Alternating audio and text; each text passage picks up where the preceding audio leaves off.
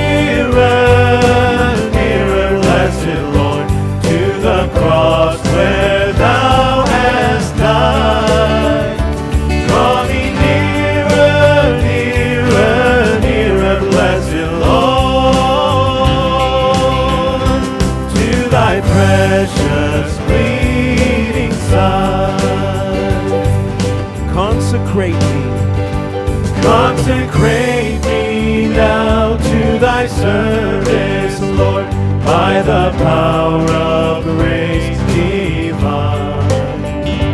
Let my soul look up with a steadfast hope, and my will be lost in thine. Let that be our prayer. Draw me nearer, nearer, blessed Lord, to the cross.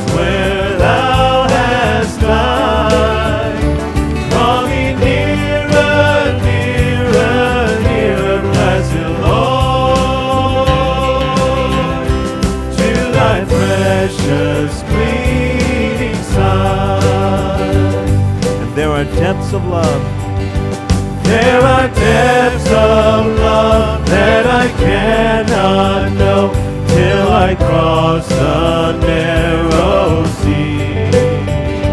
There are heights of joy that I may not reach till I rest in peace with thee. Draw me nearer, the cross where thou hast died. Draw me nearer, nearer, nearer, blessed Lord, to thy precious pleading side. Sing it out. Draw me near. Draw me nearer, nearer, blessed Lord, to the cross where thou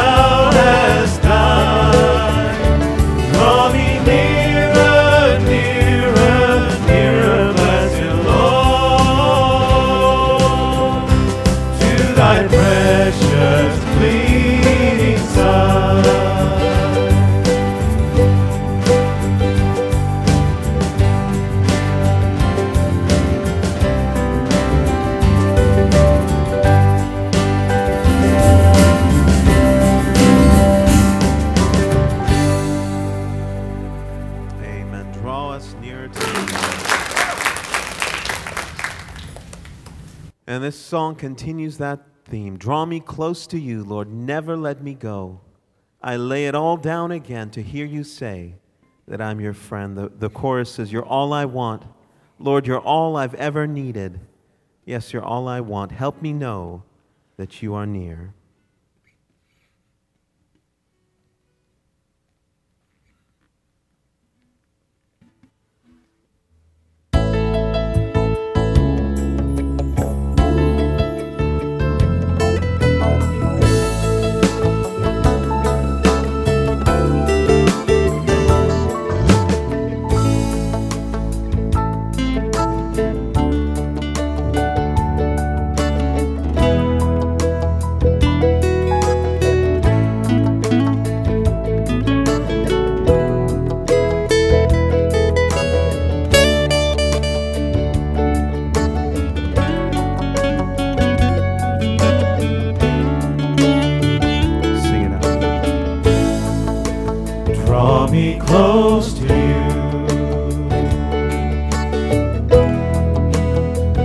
never let me go.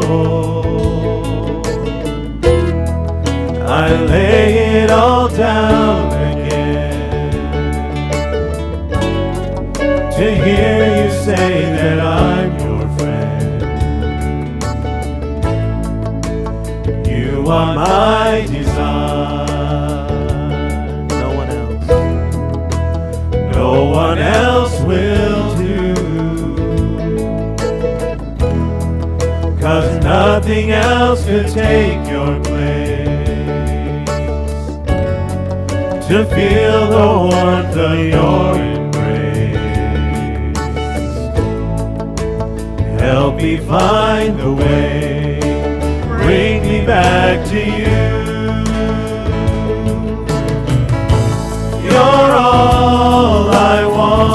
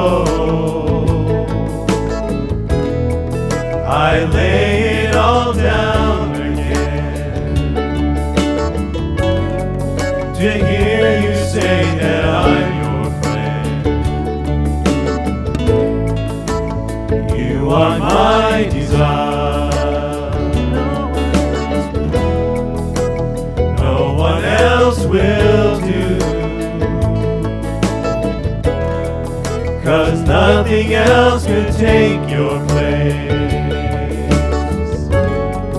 to feel the warmth of your embrace. Lord, help me find the way and bring me back to you. You're all I want.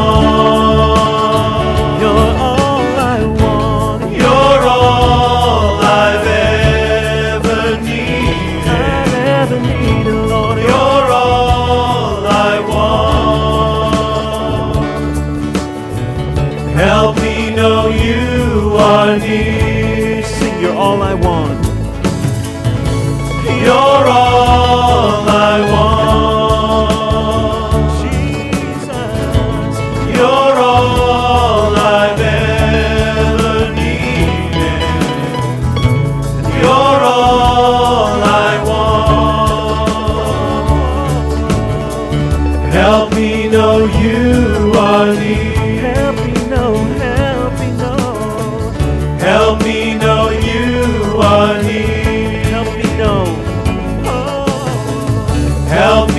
You are near.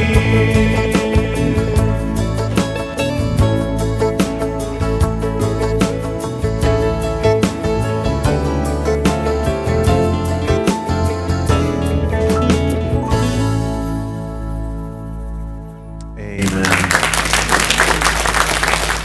And as we draw closer to Him, we really realize He is all we need. And there's nothing He cannot do in our lives. There's nothing He cannot accomplish. And we're going to close before we hear our brother speak with this song that says, He is able, more than able to accomplish what concerns me today. He is able, much more than able, to handle anything that comes my way. Let's sing together.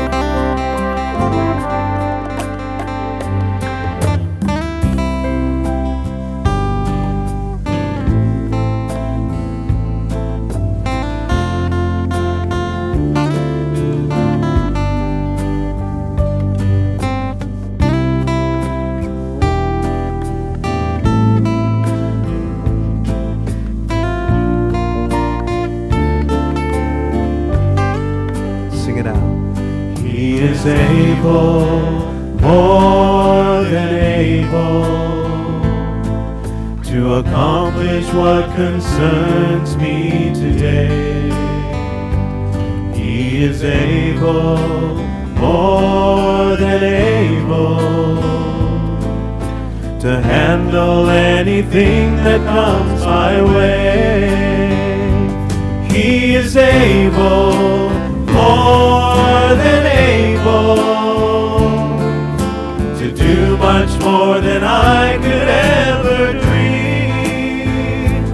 He is able, more than able, to make me what He wants me to be. Sing it again. He is able. He is able, more than able, to accomplish what concerns me today. Do you believe that? He is able, more than able, to handle anything that comes my way. Sing it out. He is able. He is able, more than able, to do much more than I could ever dream. He is able, more than able, to make me what He wants me to do. Sing the chorus. He is able. He is able, more than able, to do much more than I could ever dream.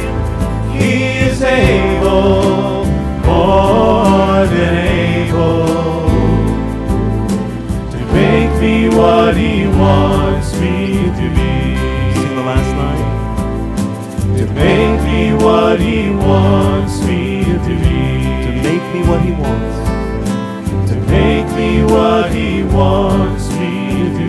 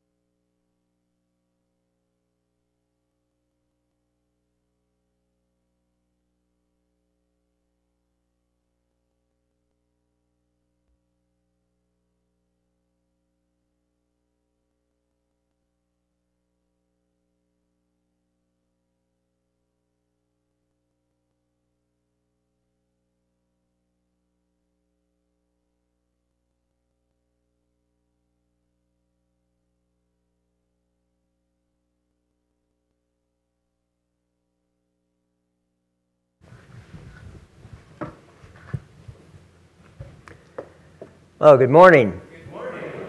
And it'll soon be afternoon. This is a big day for many people, as has already been mentioned. And we want to think, though, in terms of what the Lord has to say to each of us from His Word. And I'm entitling my message from Philippians chapter 4 and verse 4, and that should be shortly displayed for you. If you have your Bibles with you or your e-tablets or so forth, you can open to Philippians. And as was mentioned, we're studying Philippians Wednesday nights, and I've just gotten started. I'm going to be at Philippians chapter 4 mostly, but we'll be making reference to it throughout. While you're finding your place in Philippians, let me just add a word to what Dean said about the missionary conference. There are flyers for each of you who might be interested on the literature table in the foyer. And one of the speakers is a man named George Sturm, and it just says other areas there because we don't say the country where he serves. He has been serving mostly in Albania. He went there soon after it opened up. It had been the most closed of countries, and the Lord has really worked mightily there. And he evidently feels called to a pioneering ministry because he has been going and on two different occasions now has served for a few months each in, of all places, North Korea. Now, North Korea has been in the news a lot lately through Dennis Rodman. But this has been a different approach. Our brother Sturm is a mathematics PhD and has gotten in as a university teacher there for a university that does have some Christian sponsorship from outside the country. Now, of course, he has to operate in a very low-key way, but he will be one of the speakers, Lord willing, there. So any of you might be especially interested or maybe have been even led to pray for that country. Pick up one of these flyers and consider going. There will also be a speaker, a good friend of mine from France, who's been serving in that increasingly secular country, which is also in the news a lot, as well as a speaker from Japan and then somebody from prison ministries based in Southern California. So I'm on the board, is one reason I'm promoting this. I'm on the board of the area-wide association of congregations like this, which sponsors this conference 3 times a year, and I'm looking forward really to this one as one with special interest. Now, if I were to give a title to the message today, it could be from the passage you see above you, that we are to be rejoicing in the Lord always, and then to be sure we get the message. He underlines it. Again, I will say, rejoice. And the title would be, Rejoice in the Lord Always. Really? Does God really want us to be rejoicing always? I mean, Paul in Romans said, weep with those who weep, as well as rejoice with those who rejoice. And our Lord Jesus in the Beatitudes, it didn't say, blessed are those who rejoice. He said, blessed are those who mourn. And we do need to take all of Scripture that speaks to any given topic into consideration when we come up with our views, our understandings. But Paul evidently really meant it here. I mean, as he says, he went back and underlined it.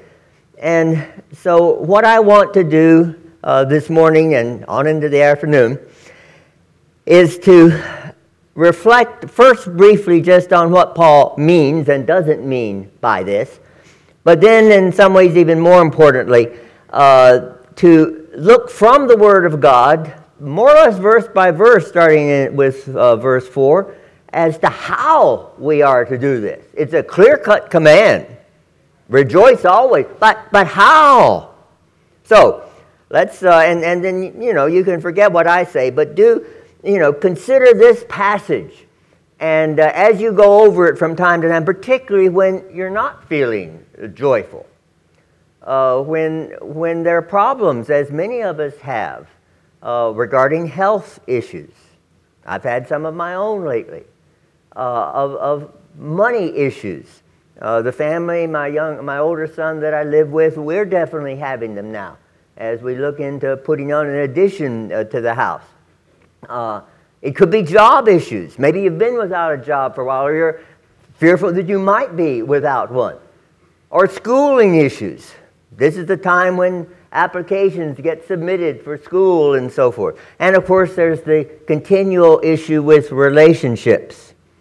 I have a good friend who is a primary example of what's called the sandwich generation, because still much care for his, in this case, his wife's now aged mother, but at the same time, his daughter, his grown daughter, I guess she's in her early 40s now, is having all sorts of problems. And the family itself has health issues and job issues and so forth. And so, you know, they feel the relationship problems in all directions. And this is where we can be as Christians. We're not promised this side of glory to avoid problems. And but Paul nevertheless says to rejoice in the Lord always, and then he underlines it. He puts it in all capitals, I guess, is the way we would do it electronically today. So how is it that we are to do that?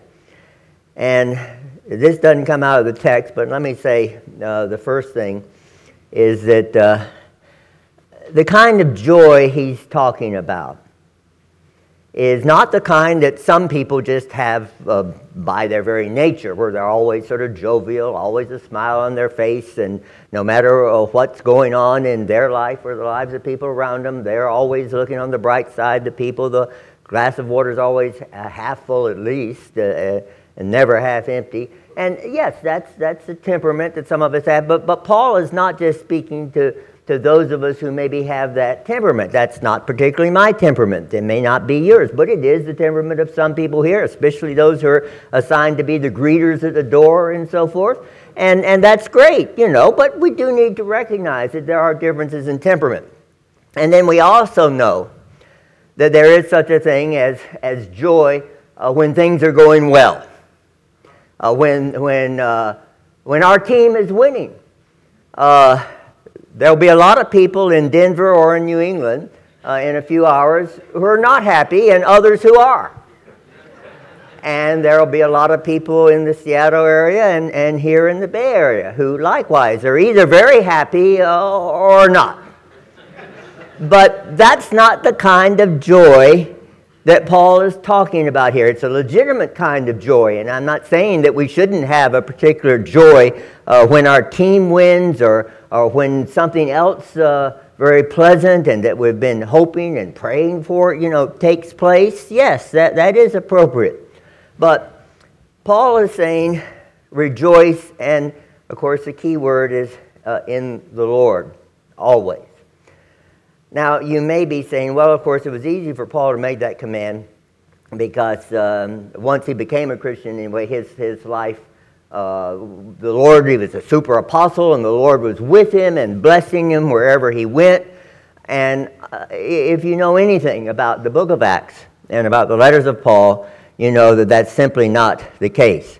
I won't take you now to 2 Corinthians, but he has a passage there where he summarizes a lot of the problems he's had, not only different imprisonments, but shipwreck, there are other natural disasters like that, flooded rivers. He said he was in danger from rivers. I think not the river's going to rise up and attack him, but just that it's going to be flooded and maybe be swept away in it. And then, of course, persecution from his opponents, and he mentions that several times. But in some ways, even worse was the trouble he had with the churches, even the churches that he had been led of God to found.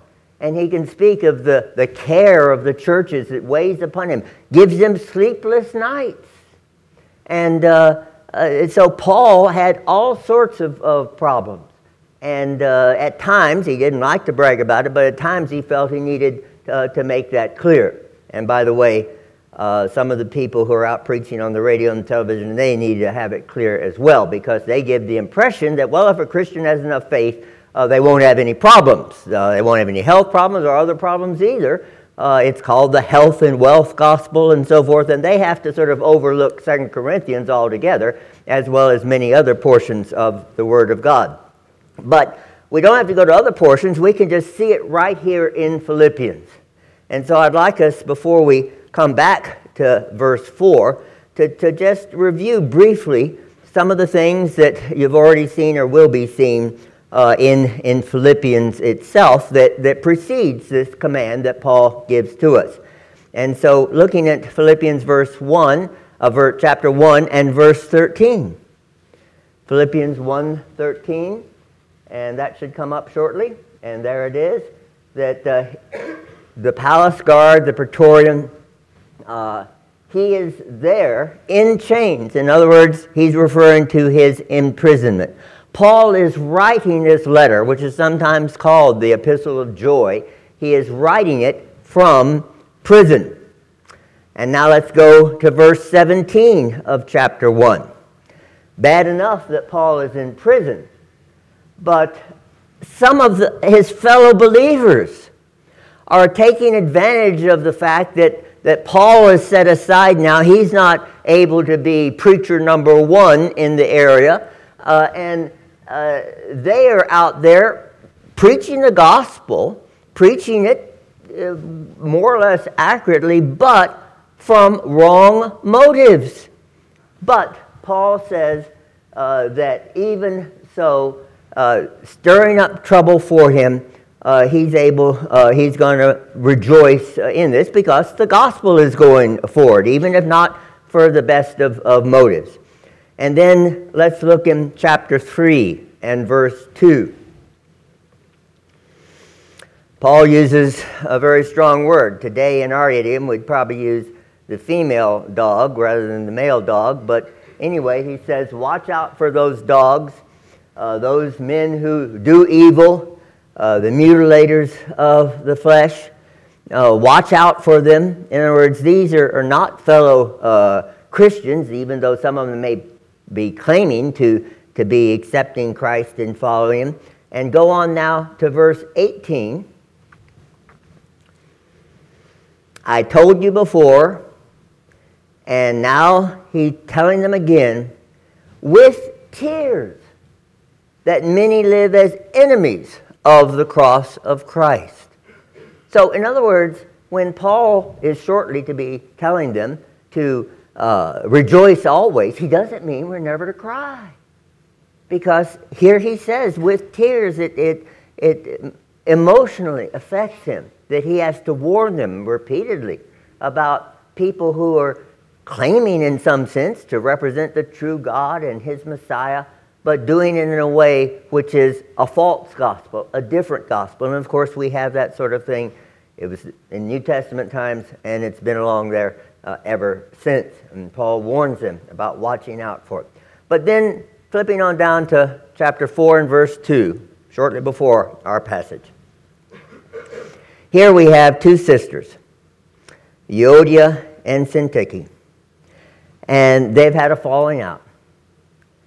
And this isn't as serious as the evildoers that he had to warn against with tears. It obviously is also concerning. This is just one example of what he had written to the Corinthians about the care of the churches, the concern for them. Now, the memory verse that many of you, a few minutes ago were going to was about our love for one another. And apparently we don't know the issue at all. They must be embarrassed to know that we're still talking about them here 2,000 years later. But whatever the issue was, Paul had to appeal to someone else maybe to help them to be reconciled, to come back to a genuine love for each other. So to be joyful in the sense that Paul is talking about, it obviously doesn't mean that we also have other emotions and other concerns, either from natural causes like earthquakes. Paul didn't mention that, I don't think, but floods and shipwrecks and so forth, and from opponents, and even especially perhaps from fellow believers. And so with that, keeping all that in mind, let's look now at the basic command, coming back to chapter 4 and verse 4 of rejoice in the Lord always, and again I will say rejoice.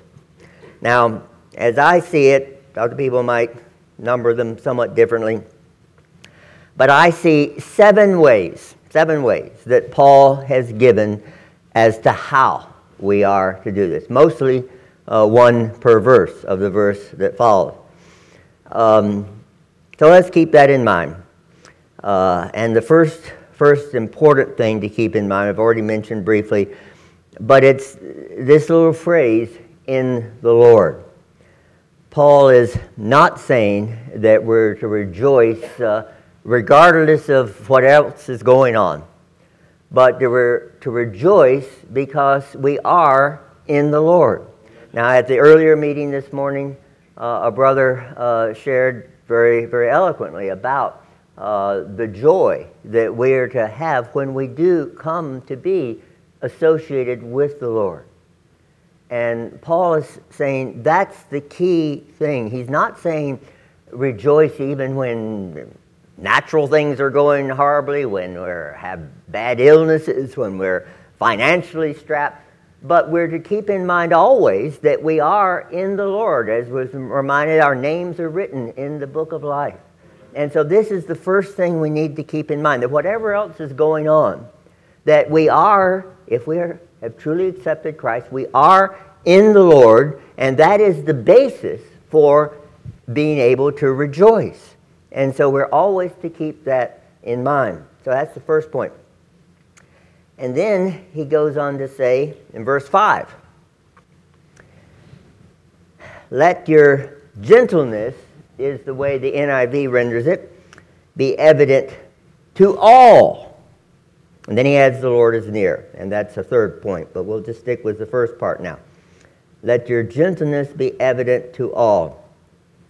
Now, this word gentleness, you can check me out on this. Those of you who have a Bible application, YouVersion, of course, is one that's available. You can easily read many different versions.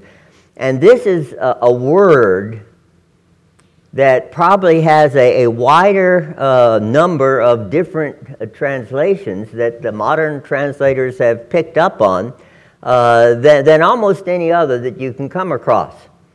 The Greek word is epiakos. It only appears a few times in the New Testament.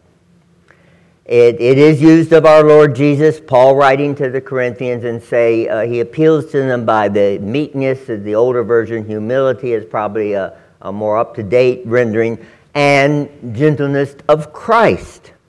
But then he also, in writing to Titus, says that all Christians should have this as a virtue.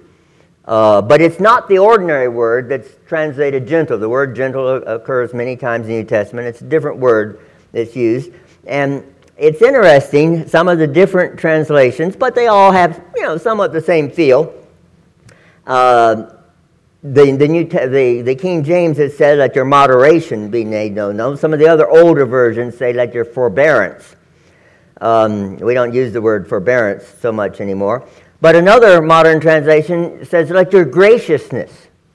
And another one says, your reasonableness. And another one says, you're considerate, that others can see that you're considerate. And so all those things sort of relate together. I think, gentleness isn't the one I would pick as number one because, some people are by nature and temperament and even their physical appearance seem to be gentle and others are not. But all of us can be considerate or can be reasonable or even, come across with moderation. And sadly, I don't think that's always the way we do come across. One of our other brothers who shared at the earlier meeting stressed about how, as believers, when we're just going around our ordinary business, can come across as in a way that makes other people want to know, well, what is it about this person that's different? If we come across as reasonable, if we come across as considerate, even if we come across as moderate. And sadly, at least sadly from my point of view, there are some evangelical believers who feel that, well, no, we've got to come across as radical. We've got to come across as extreme. We've got to come across as telling it like it is. And if they don't like it, well, just too bad. That we have we know we're true. We're nowhere on the right side. And we're going to make sure that other people know we're right. Even if we do it in a way that is not considerate, not reasonable, not moderate, not gentle, whatever term you want to use. And it's interesting that Paul is saying that right after saying we are to rejoice in the Lord always, instead of immediately going on with things about, you know, how we can have this besides saying in the Lord, he talks about how we relate to other people. And I think what he's trying to suggest to us is that in order to fully appreciate the joy that we should have in our relationship with the Lord, we have to be sure that as much as it depends upon us, we're relating to other people appropriately. And not just to those that it's easy to relate to appropriately. He says, let your epiakos, let your gentleness, your reasonableness, whatever word you want to put in there, be evident to how many? To all, to everyone. In fact, there are a lot of key phrases in here where Paul is saying all, everyone, everything. That's part of the secret of it. So, the first point is in the Lord is how we're rejoicing. The second one is that we're to be sure that we're, as much as we can, relating to other people with reasonableness, consideration, moderation, gentleness, however you want to put that, but they all sort of overlap with each other. And then the third one is in the second part of this verse, the Lord is near. Now, some translations and some commentators say that's referring to the fact that Paul was saying the Lord's return is very soon. Some people use that and other passages interpreted like that to say, oh, well, the early Christians thought the Lord was going to come again right away. I think it's more appropriate to say that, no, the Lord could come at any moment. He could have come at any time, even toward the first century, at least after the temple was destroyed in AD 70. And he could have come at any time since then, down through the centuries, and he could come in the last century, he could come in this century, or it could be still a long time away, and that they're just trying to, by talking about the fact the Lord's return is imminent, not meaning it's necessarily going to be soon, but it could be. However, I don't think that Paul has in mind here about the Lord's return. This word near is the same word that James uses when he says draw near to God and God will draw near to you. It's just like the word we were just singing in English. Draw me nearer, Lord. Draw me nearer, nearer, Lord. I think here Paul is saying that the Lord is accessible, that he's close by, he's not far away. And that therefore, it also means the Lord is aware of what is going on in our lives. It's not that, we have to tell him, hey, Lord, you realize the doctor has told me, the lab tests have told me, I've got this big problem, and I want to be sure to let you know. No, the Lord is accessible. The Lord is watching. We could also say, the Lord is watching in the sense that he's aware of when it is that we're not gentle in relating to other people, when we're not being joyful always. But so I think the third point that Paul is making here as to how we can rejoice always is to know that the Lord is aware of our situation, and he is accessible. He is someone that we can come to regularly and so forth. And so the reason I definitely take that alternative view is because of verse 6. He said, in fact, if I were the one back in the Middle Ages who divided up the verses, I would have put the second part of verse 5 with verse 6. Because he says in verse 6, the first part of it, do not be anxious about anything. Here's another one of these all words, about anything. But in everything by prayer and so forth. But let's just take the first phrase.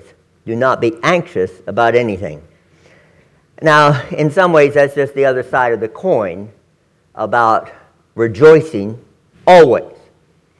And so if we're rejoicing, that excludes what Paul here means by anxiety, about being anxious about something. And if we are anxious, of course, that impacts our ability to be joyful.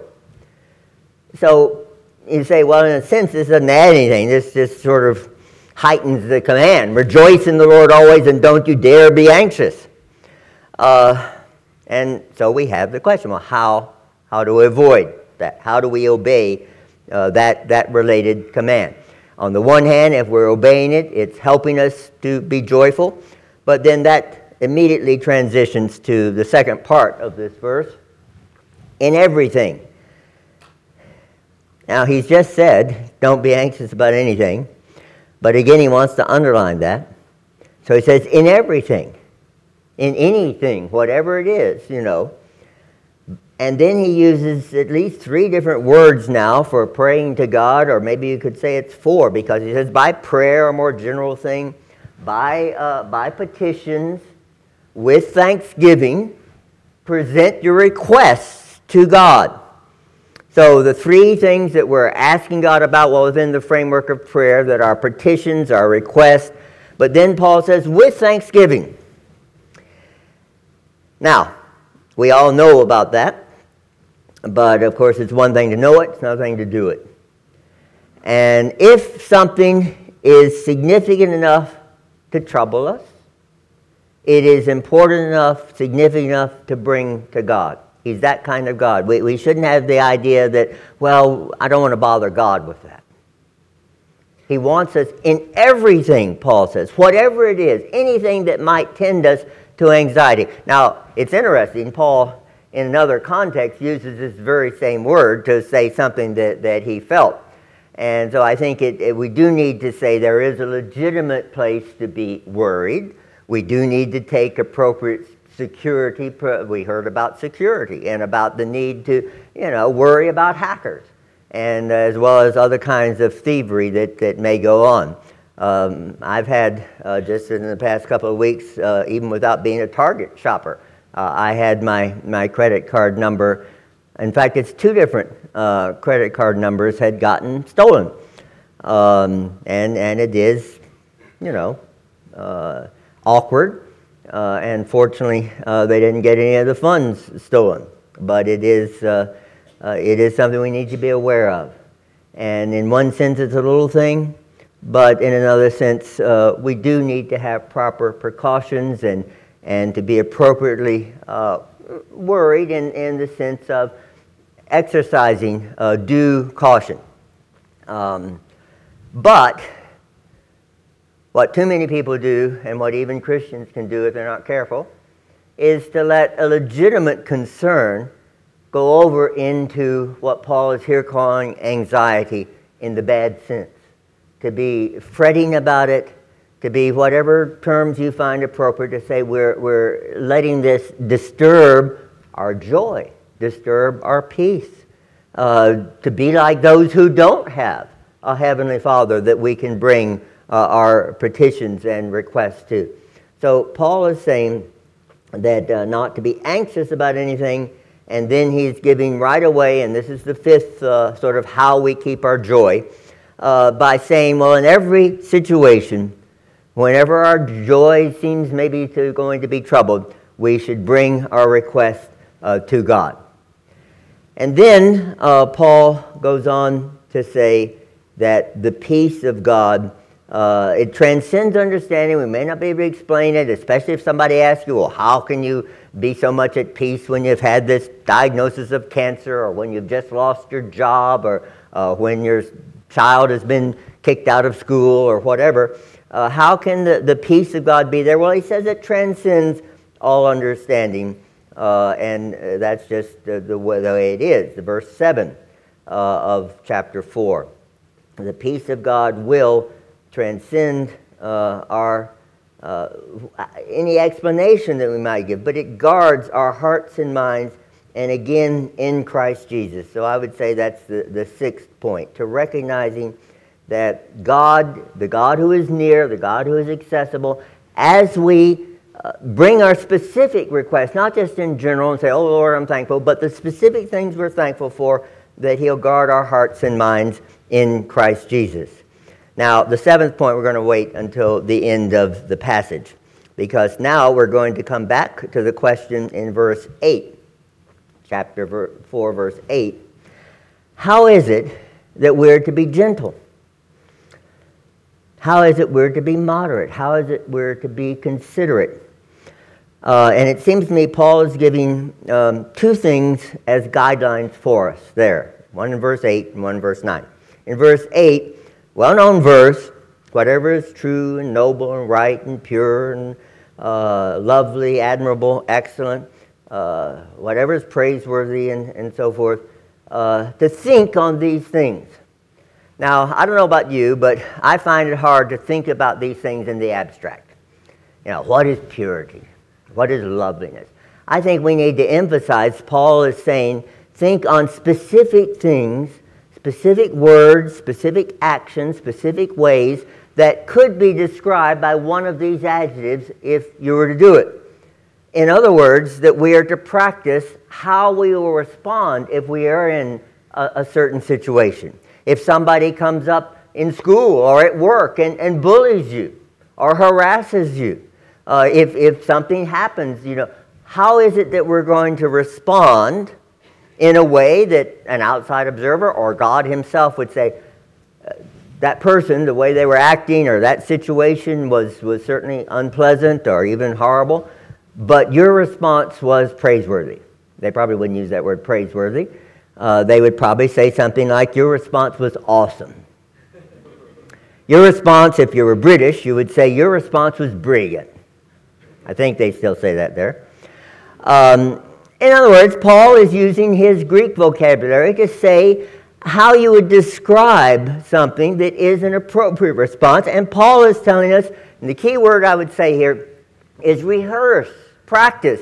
If any of you were sports fans and saw and heard about the 49ers victory to get into the game this afternoon, you heard that phenomenal catch in the corner of the end zone. The guys had been practicing that. It wasn't the quarterback who was throwing it. It was the running back who was throwing it to the guy who caught it as a practice many times. They were rehearsing how they would do something which would then be called magnificent, outstanding, awesome. And so this happens. People who do perform well in music, in athletics, whatever it might be, they rehearse, they go over it. It just doesn't come naturally. They have to practice it. And Paul is saying, well, if you are not the kind of person who just naturally relates positively to people and is gentle and moderate and always has the right thing to say, practice it. And then he says in verse 9, whatever you have learned and received and heard and seen in me, do. Paul is saying, follow my example. Now, elsewhere he said, follow my example as I follow Christ's example. But they haven't seen Christ in person. So he's not being, losing humility there. He's being more practical. And, of course, Paul's not around now. So what Paul is saying, in effect, is that follow the example of somebody who is a good, mature Christian leader. If you want to know how to behave, your leaders should set a good example. And the key word we can use there, instead of rehearse, the key word is imitate. Imitate the good examples. Then in verse 10, we'll sort of skip. Paul is giving an example there in verse 10. He is thankful to them for what they've done. And now in verses 11 through 13, we come up to the seventh point. And in some ways, the very important one as well. All of these are important, but especially point number 7, summarize it all. Paul is saying in verse 11 through 13, he's thankful to them, and then he says, I'm saying this, not saying because I'm in need, but I have learned to be content whatever the circumstances. I know what it is to be in need, and I know what it is to have plenty. Most of us here in America, of course, by comparison with others, do have plenty.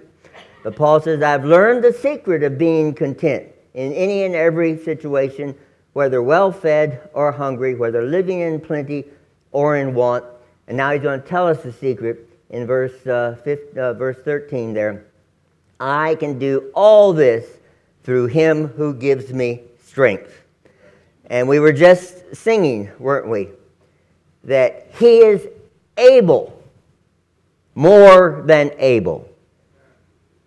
In other words, Paul is saying we can rejoice because we have a God who is near, that we can bring our petitions, but also be thankful for the way he's answered in the past, that we have a God who wants us and enables us to relate properly to other people. But then a God who, whatever our outward circumstances, and they can vary widely, even within a person and certainly from group to group, that God is able to give us the strength as we call upon it to face whatever it might be. And you might say, well, you know, this Paul was an apostle. He could make this claim for himself.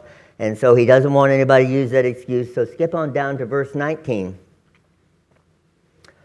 And my God will meet all your needs according to the riches of his glory in Christ Jesus. He's applying this to all of his listeners back then, and applying it because back then people weren't able to carry around Bibles to read, and so they mostly heard it. But now we can read it as well as hear it, and he's applying it to us as well. Now, you may be saying that, well, Paul was a great Christian, and I'm sure there are many other great Christians, but I just find this too hard to do. No, Paul realized that he himself didn't always do this. And so I want to close with Philippians chapter 3 and verses 12, 13, and 14, so that we don't get too discouraged when we find ourselves not obeying all that Paul has said here. And in Philippians 3 and verses 12 through 14, Paul says, not that I've already obtained all this, or have already arrived at my goal, but I press on to take hold of that for which Christ Jesus took hold of me. Brothers and sisters, I do not consider myself yet to have taken hold of it, but this one thing I do, forgetting what is behind and straining toward what is ahead, I press on toward the goal to win the prize for which God has called me heavenward in Christ Jesus. Let's pray. Father, we appreciate the honesty of the brother Paul, that he hadn't yet fully arrived, that even what he's calling the rest of us to do, rather emphatically, that he himself is still pressing on toward doing this. And Father, we know that probably even more than he, we do need to call upon you regularly to give us the strength to face the various circumstances that we face. But we take from your word and from your past faithfulness to us that you will indeed answer our prayers and our prayers for one another, that you do give us the strength if we do indeed take hold of it, if we do claim it. Not that we can avoid these problems, even as the Apostle Paul didn't avoid all sorts of problems, physical and relational. But you can give us the strength, the wisdom to know how to deal with each problem that we encounter. And Father, we thank you for the good examples that you have set before us down through the centuries of our fellow believers whom we can imitate. And we pray through the Holy Spirit to give us the ability to practice, to rehearse how it is that we should respond, how it is that we should deal with whatever difficult circumstances come our way. And Father, we do pray if there are any in this room right now who have not yet come to you through our Lord Jesus Christ. Maybe they've been turned off by Christians who have not behaved in a gentle or moderate way toward them. Maybe they have been turned against you because of difficulties that they have had in their lives or in the lives of people close to them. May they realize that you indeed are eager for them to come to you, that you will forgive any of their doubts and opposition in the past, that you are a loving God reaching out to them as shown by the Lord Jesus Christ having come all the way down to earth and endured the humiliation of the cross in order to make us aware of our need for the salvation that you are so freely offering to all who receive it. We pray all this now in Jesus' name and for his glory. Amen.